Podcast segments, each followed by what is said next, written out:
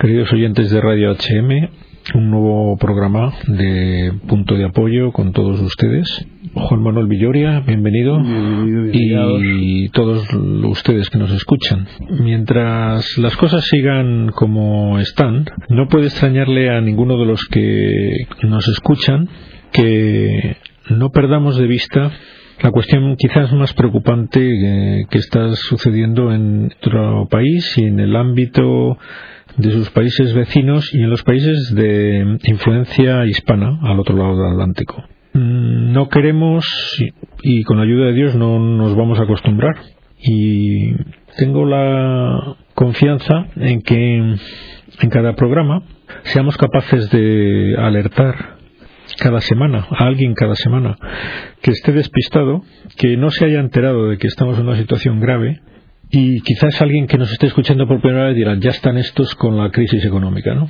Porque, claro, si a alguien hoy día se le dice, oiga, estamos en una situación grave, pues enseguida se va a la cabeza a la crisis económica, ¿no?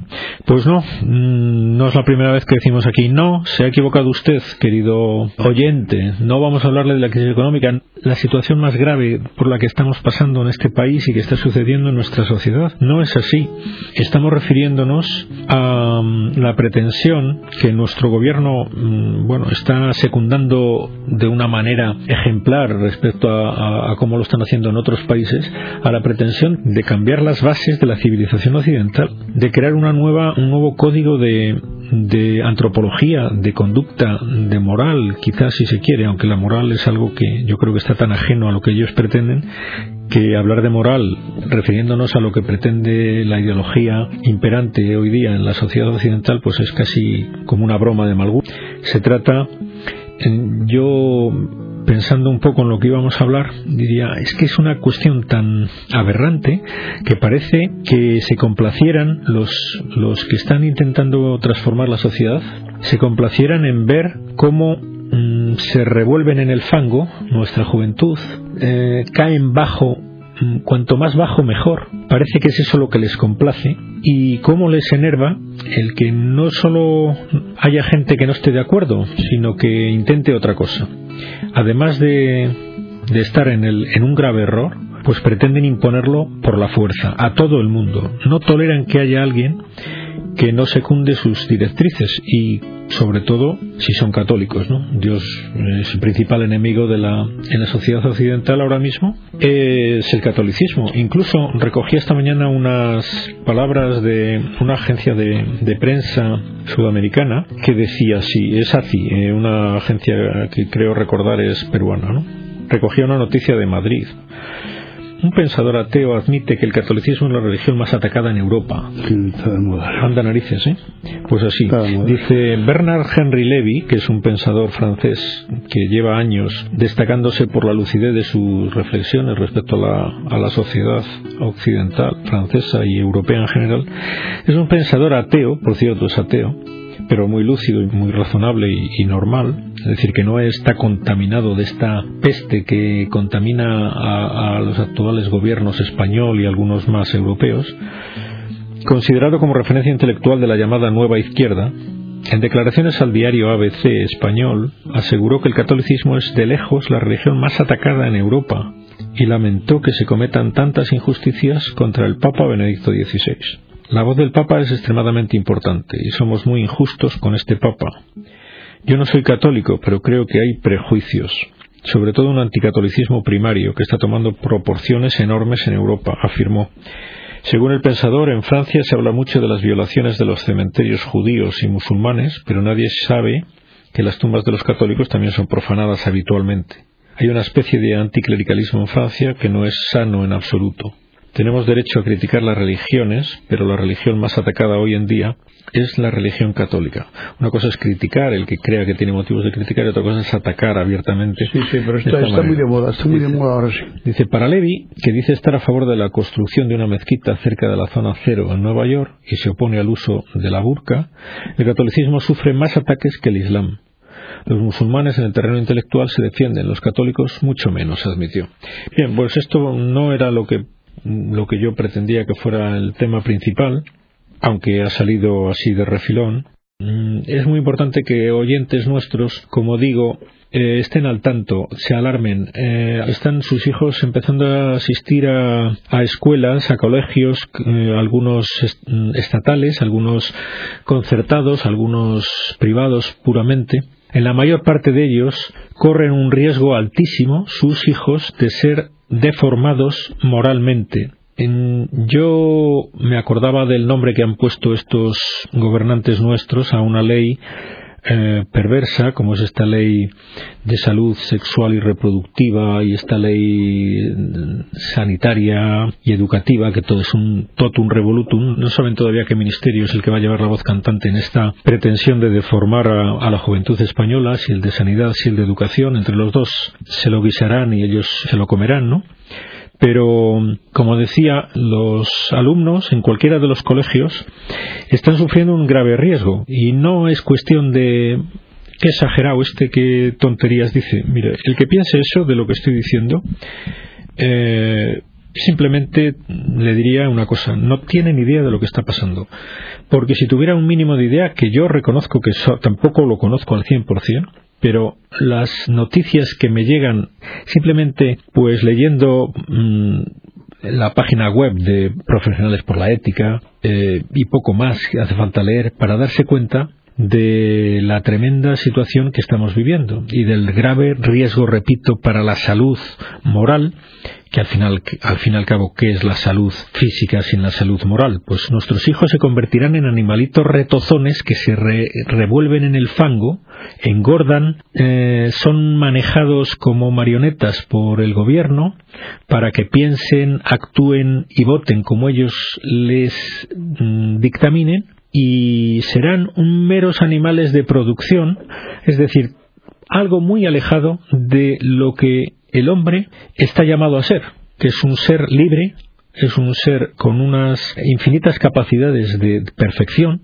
porque esa es la idea que defendemos en, este programa y defiende el cristianismo y defiende cualquier persona, bueno, quizás los no creyentes, la perfección del ser humano desde el punto de vista espiritual, pues lo tengan más desdibujado, pero desde luego cualquier persona que no esté enferma intelectualmente defenderá la perfección desde el punto de vista humano de cualquier ser humano. Pues en contra de esa idea de perfección va esta pretensión del gobierno de adoctrinar a nuestros eh, hijos, adoctrinar a la juventud para que consideren pues el placer el fin de su conducta sexual, el que separen la sexualidad de la reproducción, de modo que el Estado sea al final el que dictamine la reproducción del ser humano, porque es lo que al final van a pretender empiezan con la ideología de género y separando la sexualidad de la reproducción, porque al final el Estado va a ser el que diga eh, qué gente tiene que nacer y cuánta gente tiene que nacer. Esta es la locura de la ideología de género que se está sembrando pues en las escuelas. Ahora mismo es lo que se le va a enseñar las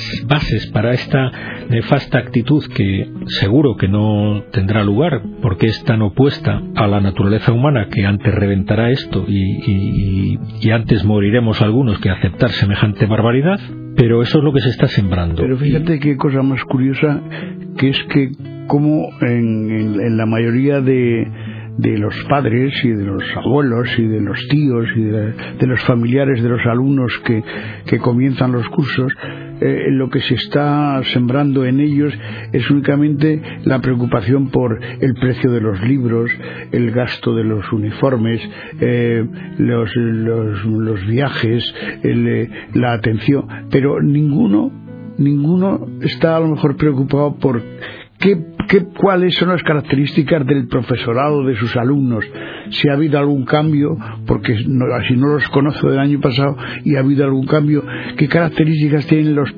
profesores que van a atender a sus alumnos, o cuáles, eh, no sé, eh, las, primeras eh, avisos y comunicaciones que se ha dado a los alumnos en los primeros días de clase.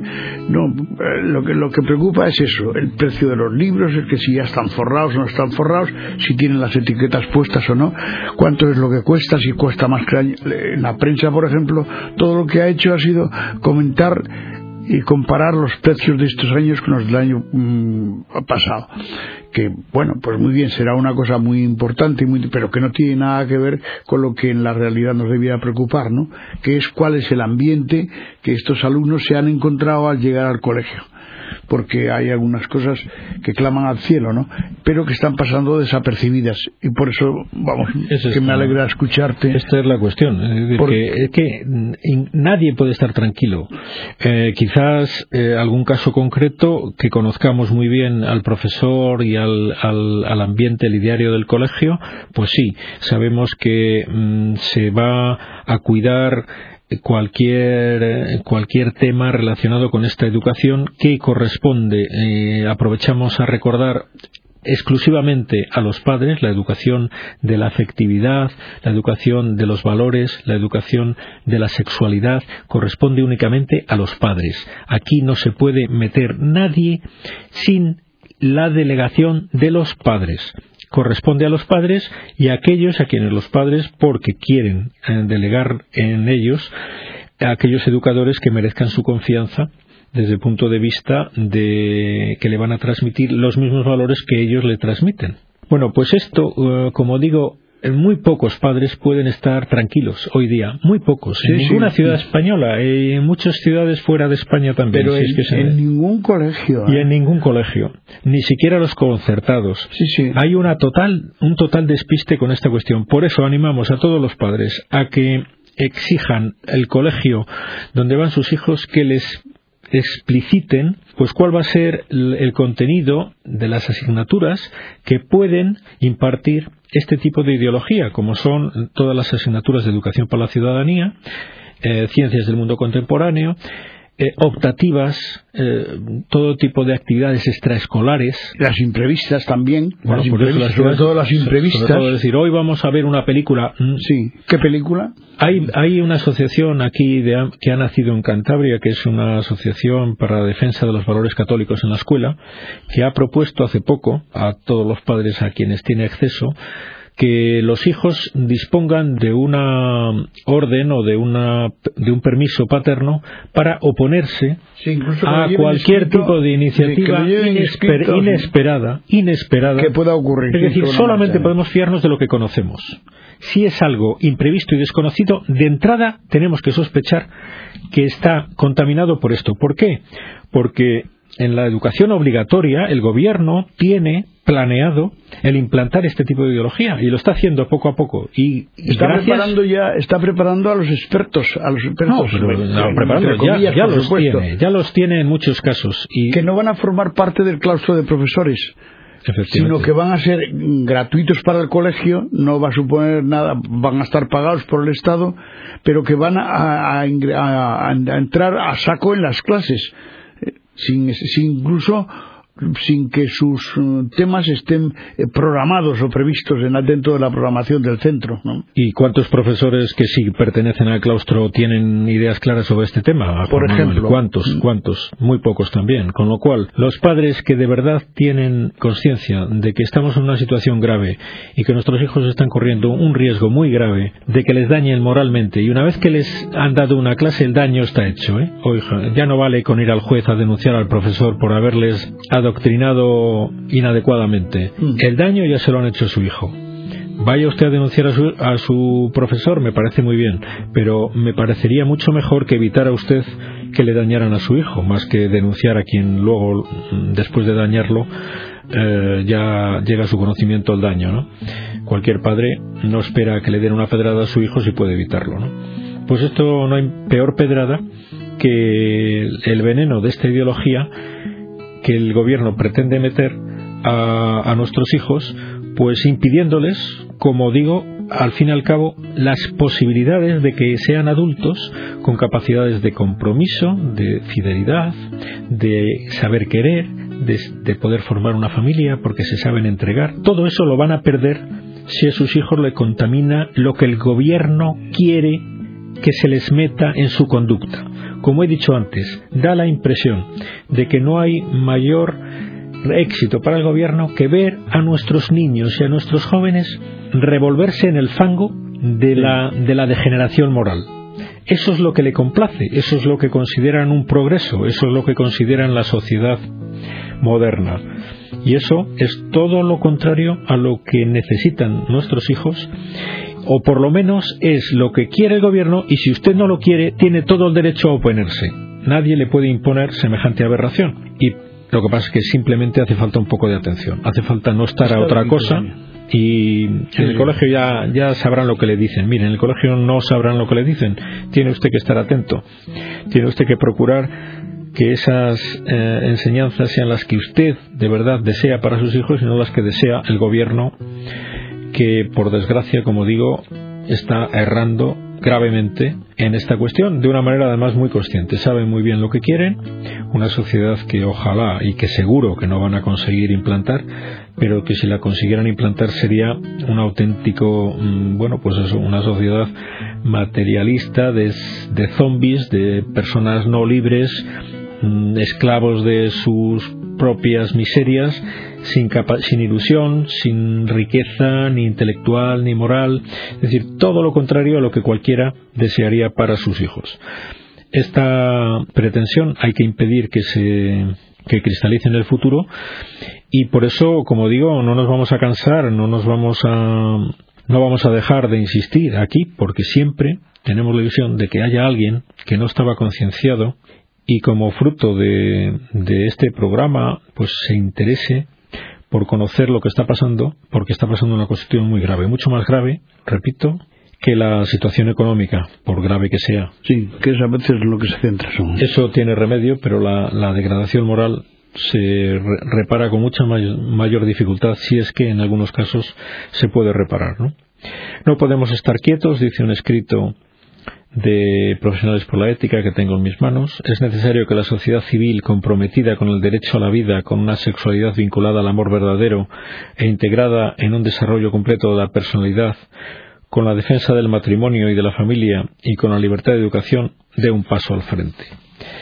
Bueno, pues esto es lo que pedimos, es decir, que la sociedad civil se mueva, que no nos durmamos, que lo que pretenden es que nos durmamos todas las tardes fútbol, entre otros motivos, es, eh, para que la gente no, no tenga, pienso, eh, no tenga que mm, mucho tiempo para pensar cuando acaba de trabajar y llega a casa, que se ponga delante de la televisión y que no se ocupe ni de sus niños, ni de dónde están, ni de lo que le han enseñado, sino de cómo va su equipo. Bueno, esto tampoco se trata de decir que el fútbol es un mal en sí, pero eh, ya me entienden Pero ustedes. el exceso puede ser malo, sí. Eh, a ver el tiempo que dedica eh, nuestros oyentes a sus hijos, a interesarse por lo que les enseñan, por lo que piensan y porque, por educarlos. Pues nada, lo siento Juan Manuel, pero lo que ibas a decirnos del Papa lo vas a tener que dejar para otro programa, porque es que estás tú mismo diciendo que hay que acabar, ¿no? Sí, sí, no cabe la menor duda ya. Entonces nada, no hace falta más. Hasta el próximo programa, gracias por su atención a todos.